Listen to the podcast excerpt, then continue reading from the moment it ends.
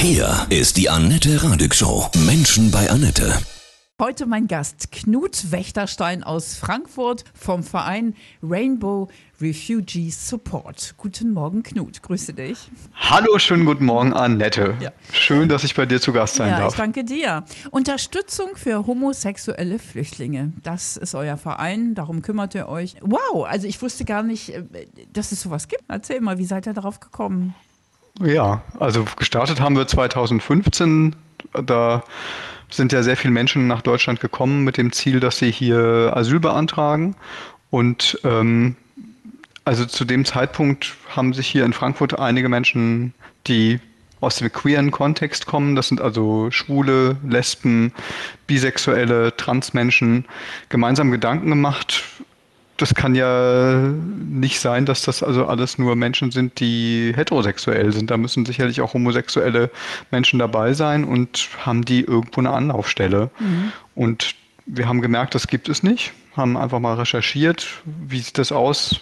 Gibt es staatlicherweise Beratungsstellen und so, war nichts da. Und dann haben wir gesagt, okay, da müssen wir einfach selbst aktiv werden und haben uns erstmal getroffen, haben uns besprochen, haben gesagt, erstmal brauchen wir einen Raum, wo Menschen hinkommen können, die queer sind und geflüchtet, die sich dann mit uns treffen können und ihre Themen vorbringen können, ihre Probleme, die sie womöglich haben. Wir hatten erstmal keine Ahnung, was das sein kann, haben gesagt, wir machen es einfach mal und gucken, was kommt ja. und reagieren dann entsprechend drauf. Ja. Ich denke, Geflüchtete haben es ja eh schon schwer, ja. Aber was haben speziell denn homosexuelle Flüchtlinge für Schwierigkeiten?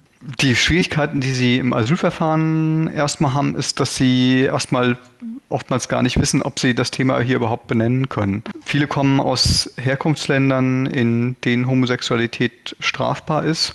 Wenn man mal den Blick so in die Welt öffnet, ist es halt also nicht so komfortabel, wie wir das hier in Deutschland haben für homosexuelle Menschen, für queere Menschen. In den meisten Ländern ist es tatsächlich so, dass wenn man zum Beispiel auf der Straße geschlagen wird, aufgrund seiner Homosexualität oder wenn man gemobbt wird, dass man da nicht zur Polizei gehen kann. Also fünfundsiebzig Prozent der Länder der Welt, die bieten keinen Antidiskriminierungsschutz. Und also noch schlimmer ist es, von den zweihundert Ländern, die es so auf der Welt gibt, sind, gibt es siebzig Länder, in denen Homosexualität strafbar ist.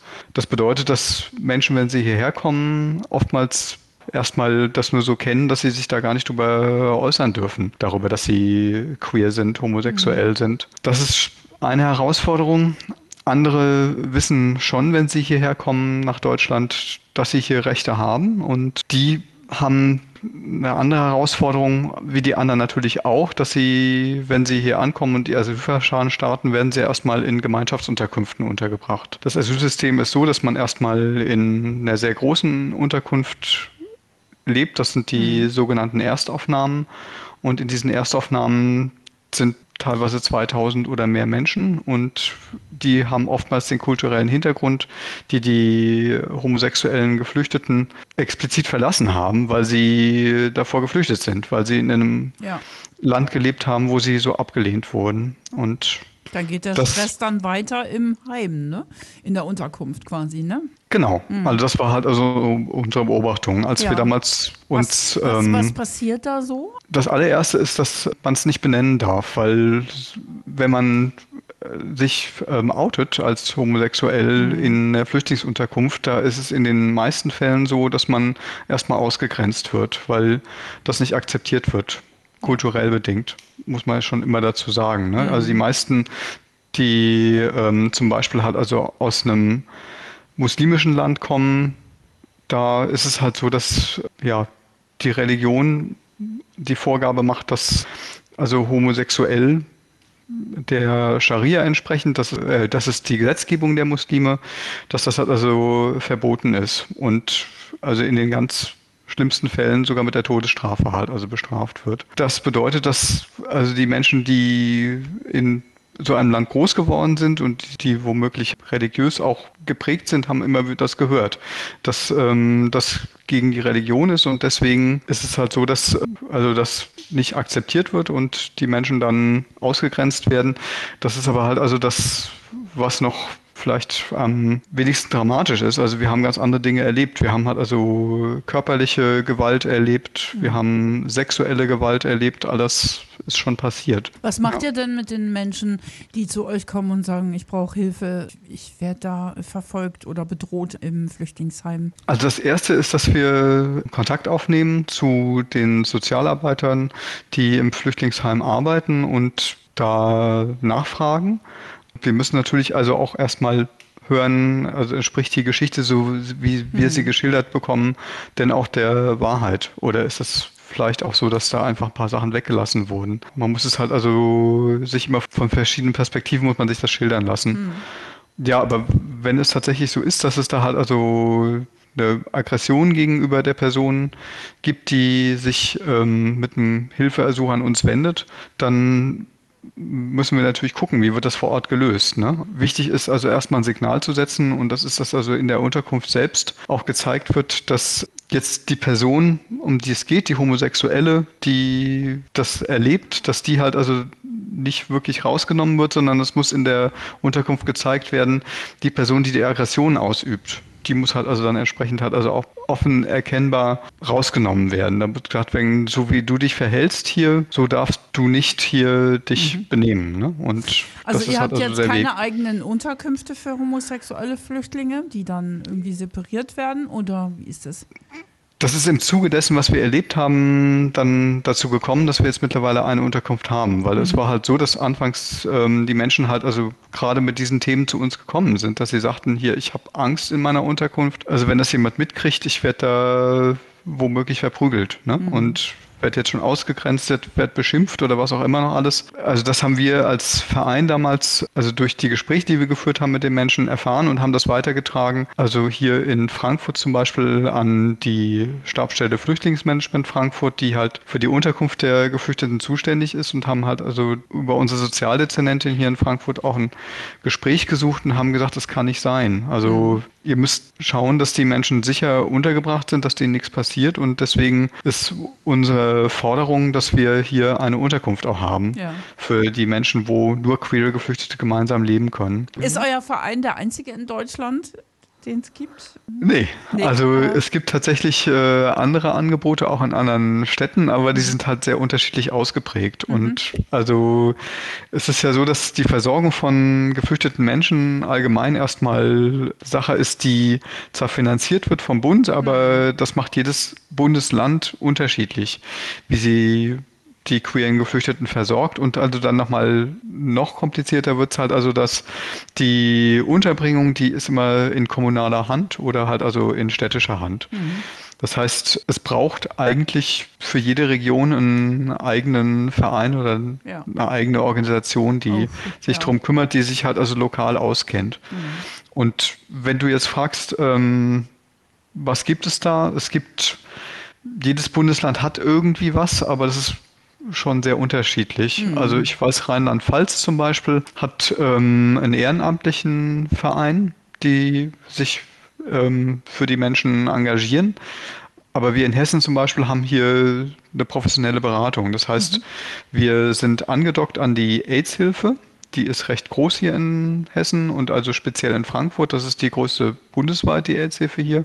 Die hat also das Thema übernommen und wird jetzt von finanziellen Mittel vom Land gefördert, ähm, hat es den Auftrag, dass wir halt also uns um die queeren Geflüchteten kümmern. Das ist natürlich gut, wenn da dann Menschen sind, die das auch äh, professionell machen, die Arbeit. Ne? Und klar, da gelingt es halt also, was meine Erfahrung ist, noch besser dafür mhm. zu sorgen, dass also die Unterbringung sicherer ist für die Menschen und dass die Asylverfahren auch besser laufen. Werdet ihr auch oft angefeindet? Ich denke, im Moment ist die Diskussion ja auch wieder da, ne? Straftäter aus Afghanistan, generell, ja, Flüchtlinge, boah, wollen wir nicht und dann noch Homosexuelle? Ich muss sagen, nein. Also ganz im Gegenteil. Also ich muss, meine Beobachtung ist, dass zumindest das Verständnis ähm, gegenüber geflüchteten Menschen, wenn sie den Asylgrund haben, dass sie homosexuell ist, sobald man halt weiß, was denen droht, wenn sie in ihre Herkunftsländer zurück müssen, mhm. ist ähm, das Verständnis halt also sehr viel größer, weil das ist auch ein Stück weit nachvollziehbar. Ne? Ja. Also wenn du in ein Land geschickt wirst, wo die Todesstrafe droht. In welchen Ländern ja. gibt es die Todesstrafe? Zum Beispiel gibt es die Todesstrafe in Iran, in Teilen von Somalia. Dann ähm, Pakistan hat in den Gebieten, wo die Scharia ähm, angewandt wird, also diese Rechtsprechung, die aus der Religion kommt, mhm. dort gibt es die Todesstrafe. Es sind insgesamt acht Länder. Ich sag mal, in vielen anderen Ländern, wo man das sich erstmal gar nicht so vorstellt, sieht es aber halt also auch nicht gut aus. Also zum Beispiel haben die meisten Menschen halt von Jamaika irgendwie ein total schönes Bild, weil sie sagen, ach, das ist super, da ist äh, schönes Wetter und Reggae mhm. und alles gechillt, aber nicht für Homosexuelle, weil also die haben in der Gesellschaft, stoßen die halt also auf große Aggressivität. Ähm, die meisten Jamaikaner, die ich kenne, kommen, die hierher kommen, die haben alle Narben und sind verprügelt worden und haben schlimme Dinge erlebt, haben gesehen, wie vielleicht die Partnerin erschossen wurde und Krass. So weiter. Also da, die haben sehr viel Gewalt erlebt. Ja, und dann nochmal, um deine, auf deine Originalfrage zurückzukommen, dann ist es halt so, wenn man das weiß, wie die Situation ist von queeren Menschen in der Welt, dann ist dann größeres Verständnis auch ja. dafür da, dass diese Menschen hier einen Schutz bekommen müssen. Das ist aber auch ein Asylgrund, ja? Das ist ein Asylgrund. Du musst allerdings auch darlegen können, dass es dich persönlich betrifft auch. Ne? Also grundsätzlich zu sagen, ich komme aus dem Iran und ich bin homosexuell und bei mir im Land gibt es die Todesstrafe, reicht erstmal nicht. Also man muss schon auch sagen können, es gibt die Todesstrafe und mich betrifft es auch, weil wenn ich so lebe, wie ich es möchte, dann wird es auffallen, dass ich homosexuell bin oder ich werde womöglich dabei erwischt, dass ich ähm, Sex habe mit einem gleichgeschlechtlichen Partner.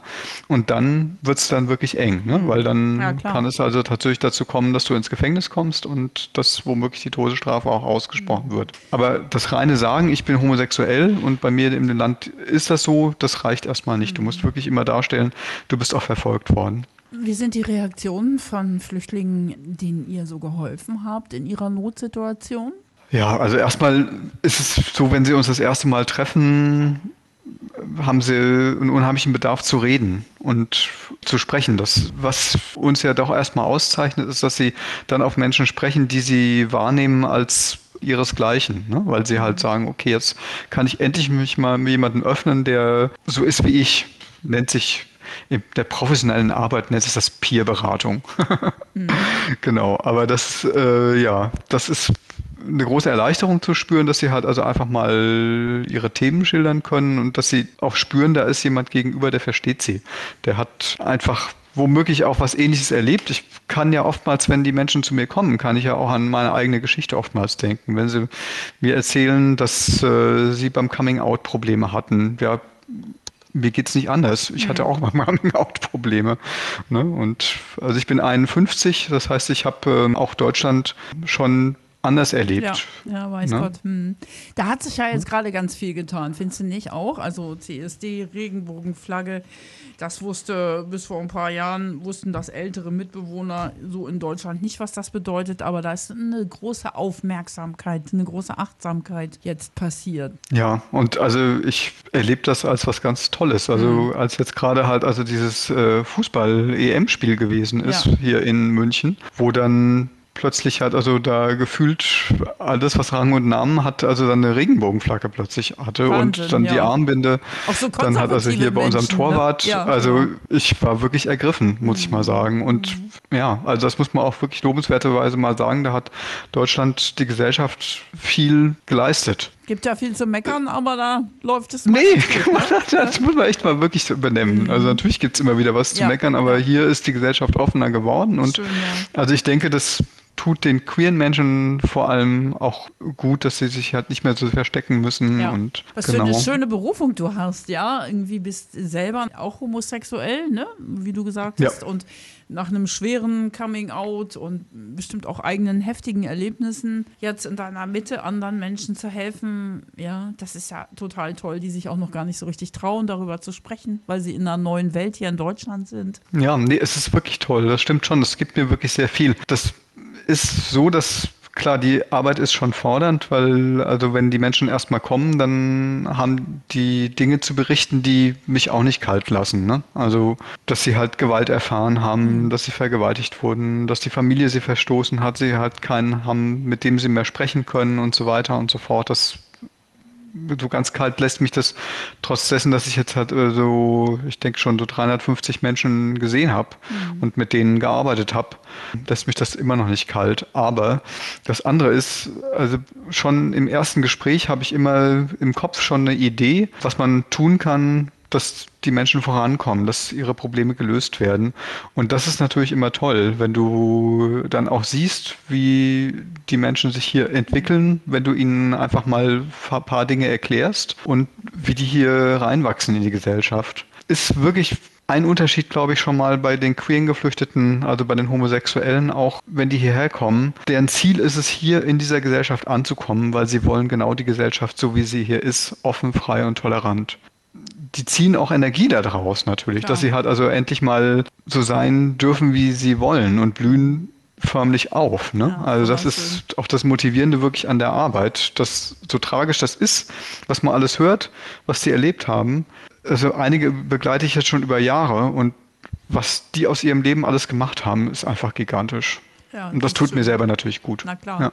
ja, am Ende sind wir doch eine große, einzige Menschheitsfamilie, ne? Ja, ja. natürlich. Ja. Vielleicht eine Sache noch, das, was also in ihren Herkunftsländern äh, problematisch für sie gewesen ist, dass sie halt also hier niemanden hatten, mit dem sie sich womöglich halt also besprechen konnten oder eine Community gefehlt hat. Das ist wiederum ihr Vorteil hier, ne? Weil wenn sie hierher kommen, also alle Menschen, die homosexuell sind, haben irgendwann mal in ihrem Leben diesen Punkt gehabt, wo sie gemerkt haben, dass sie anders sind als der Großteil der Gesellschaft und wo sie auch überlegt haben, hier von meinen Eltern kann ich jetzt mir keinen Rat holen, weil mhm. die können mir jetzt nichts dazu sagen, wie ich jetzt hier meinen männlichen Partner kennenlernen, wenn ich schwul bin, als homosexueller Mann.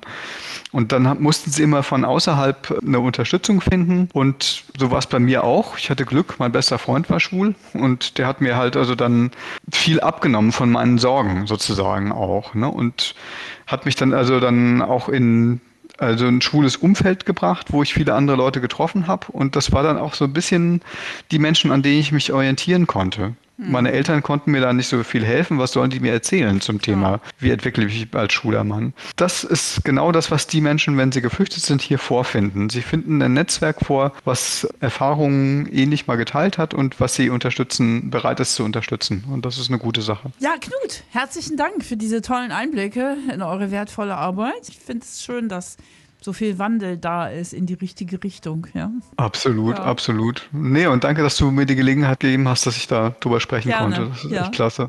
Alles Liebe dir, ja? Okay, okay. Tschüss. Mach's gut, ciao. Annette. Ciao, ciao, ciao.